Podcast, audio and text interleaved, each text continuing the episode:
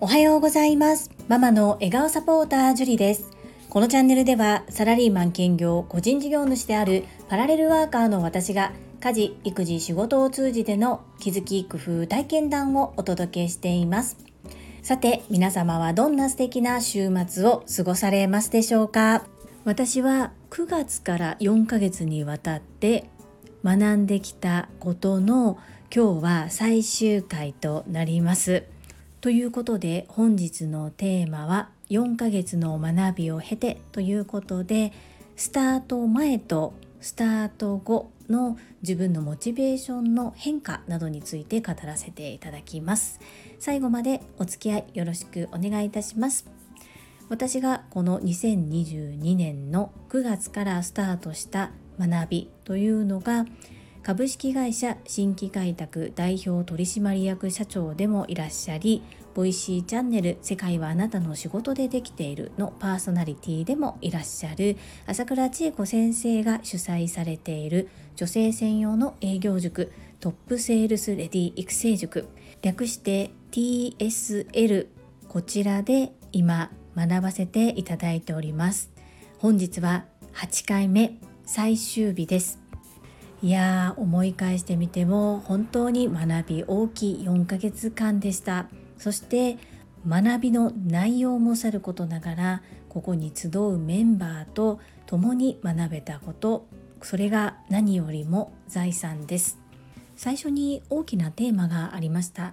それはトライもトレンドも始めるのは私。それがトラインドということでこちら自分らしさを打ち出すこと。トレンド×挑戦する女性トライの俗語で新たな TSL の世界観ということで一番最初にお題として出たのがあなたのトラインドとはということでした。TSL に入塾する時に決めた私のトラインド2つあります。1つ目は積極的に手を挙げること。2つ目は学んだことを即実践行動することでした。自己評価としては70%達成と思っております。そして本日 TSL を卒業した後のトラインドを2つ決めました。1つ目は読書と運動習慣を身につけること。2つ目は Voicy のパーソナリティになるです。自分を信じること諦めないことやり続けることこれらを継続して必ず夢を叶えます。まだまだこの4ヶ月で教えていただいたことっていうのが落とし込めていない部分がたくさんあります。アーカイブももう少し視聴できますのでしっかり落とし込んで自分のものにする。そのためにも実践行動アウトプットを継続してまいります。今後とも精進してまいります。最後までお付き合いくださりありがとうございます。それでは本日もいただいたコメントを読ませていただきます。第479回読書感想漫画7つの習慣にコメント返信にお寄せいただいたコメントです。テニスバカさんからです。樹里さん毎度最近取引先の方と話をしていた時会話が噛み合わないことを感じました。というのも、お互いに前提条件を誤っていたからです。いわゆる思い込み。噛み合わないということを理解してから、解決策として図を作成し、お互いの脳みそを一致させてから行動するようにしました。頭のイメージが合うと少々抽象的な話をしても伝わるんだなと感じます。今までの商談は文字中心の資料を作成していましたが、ビジュアルで理解してもらうことが大事と感じ、今年の夏から図を多めで言葉を最小限にした資料を作りました。細かいニュアンスは丁寧に補足し説明する。これが大事だなと感じます。そして敬語の件で、レイコさん、石まみさん、泉さん、リアクションをありがとうございました。めちゃくちゃ嬉しいです。あれから親との会話を思い出しました。第三者がいる時の会話、かっこ電話を含むは完全敬語。親子同士の会話は半分敬語、半分タメ口やったような気がします。私の親子関係というのが独特なんだなと思いましたちなみに私の父や母は社員に対して基本敬語ですそういう影響があるのかもしれません環境って改めて重要だなと思った会員番号3番のテニスの人でしたテニスバカさんコメントありがとうございます。いろいろとこう営業をされながら工夫してそして頭打ってまた変えてっていう風に試行錯誤をされて今のスタイルを築いておられるんだなということが今回いただいたコメントでよく分かりました。そしてそうですねテニスバカさんとお父様との関係ご家族との会話で使う言葉遣いというのはし特殊なのかなというふうに感じます皆さんが反応してくださってよかったですね素敵なお話聞かせていただきありがとうございます続きまして、かおりさんからです。樹里さん、おはようございます。今日も学びある配信ありがとうございます。パラダイム、思い込み、確かに気をつけないといけませんね。自分が正しいと正論大会になるとバチバチピリピリしますね。まさに昨日私が思わずやってしまい大反省していたところでした。きっと言葉を選んでいたつもりでも相手は自分の鏡だから相手に良い印象を持たなかった思いが反映したんですね。気づきをありがとうございます。かおりさん、メッセージありがとうございます。そうですよね。この人間関係とあと思い込みによる部分ってなかなか難しいですよね。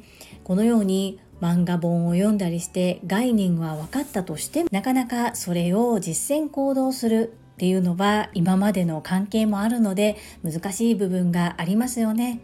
ですがせっかく学んだら分かったら少しずつでも気持ちを変えると周りも変わってくるのかなというふうに思います。かおりさん大変な状況かもしれませんが少しずつ変わることができるといいですね。メッセージありがとうございます。続きまして、コッティさんからです。ジュリさん、おはようございます。パラダイムのお話。それぞれがいろんな色のついたサングラスをかけて一つの景色を見ている感じと聞いたことがあります。どんな景色を見るのかも自分の選択だと思いますが、私も相手の心に寄り添える人になりたいと思います。自信がなくて自己顕示欲が強いのでなかなか難しいですがなりたい自分になれると信じて頑張ります。ちなみに私も樹里さんの声大好きです。ハート。コッティさん、コメントありがとうございます。思い込み、そうですか。それぞれがいろんな色のついたサングラスをかけて一つの景色を見ている。このように例えていただくと、そりゃあ人によって感じ方、見方は違うよねっていうふうに思うことができますね。素敵なお話を共有くださりありがとうございます。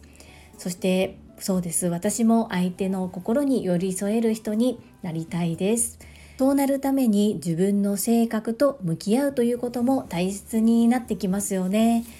コッティさんコメントありがとうございます。そして私の声を大好きと言ってくださってとても嬉しいです。ありがとうございます。続きまして高尾さんからです。樹里さん流星くんの変化がすごいですね。樹里さんの話し方や読書習慣などの変化を肌で感じているんでしょうね。そしていいなと感じたことを自然と真似してしまうことってあると思うんです。私もみんなのいいところいっぱい真似させていただきます。高尾さん、メッセージありがとうございます。長男の変化、そうですね。うん、私のことを見ている風には思えないんですけれども、なんだか波動で感じるのでしょうか。よく朝倉千恵子先生が子供は親の言った通りにはならないが親の背中は見ているというようなことをおっしゃっていますよね。もしかしたらやっぱりそういう部分があるのかもしれないですね。はい。私も皆さんからたくさん刺激をいただいていいところいっぱい真似させていただきたいと思います。高尾さんコメントありがとうございます。続きましてゆうこれたかさんからです。学生時代に禁煙パイプを加えながら投稿していた細眉の樹里さんへ。それヤンキーですよね。はい。禁煙パイプは一度も経験がございません。細眉は事実です。続きです。7つの習慣の中でパラダイムの概念って確かに難しいですよね。私は考え方ものの見方だと捉えています。今回の放送でおこいつすげえなと思ったフレーズがあります。そもそもパラダイムとはと考えたって言ってましたね。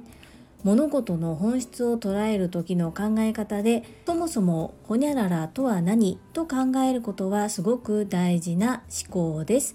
アンミカさんの元彼が何かあった時のために熟睡せずに常に浅い眠りで床についていたことに感謝してゆうごれたかさんコメントありがとうございます。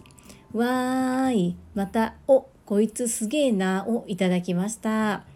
3つ目かなありがとうございます。こうパラダイムの言葉の意味がまだ私の中に浸透してなくってその言葉のままで読み続けてもなんかこうしっくりこなかったんですよね。なので日本語訳の思い込みという言葉に置き換えてお話をさせていただきました。そうですよね。そもそもホニャララとは何？これ大切なことですよね。そしてなんでそんなアンミカさんの元彼のことをめっちゃ知ってるんですか？と泉さんのところのコメントでも楽しいことを書いてくださってましたよね。ゆうこれたかさんいつも楽しいコメントありがとうございます。はい。いただいたコメントは以上となります。皆様いつもたくさんのいいねやコメントをいただきまして本当にありがとうございます。ものすごく励みになっておりますしとっても嬉しいです。心より感謝申し上げます。最後に一つお知らせをさせてください。タレントのエンタメ忍者みやゆうさんの公式 YouTube チャンネルにて私の主催するお料理教室ジェリービーンズキッチンのオンラインレッスンの模様が公開されております。動画は約10分程度で事業紹介、自己紹介もご覧いただける内容となっております。概要欄にリンクを貼らせていただきますので、ぜひご覧くださいませ。それではまた明日お会いしましょう。素敵な週末をお過ごしください。ママの笑顔サポータージュリーでした。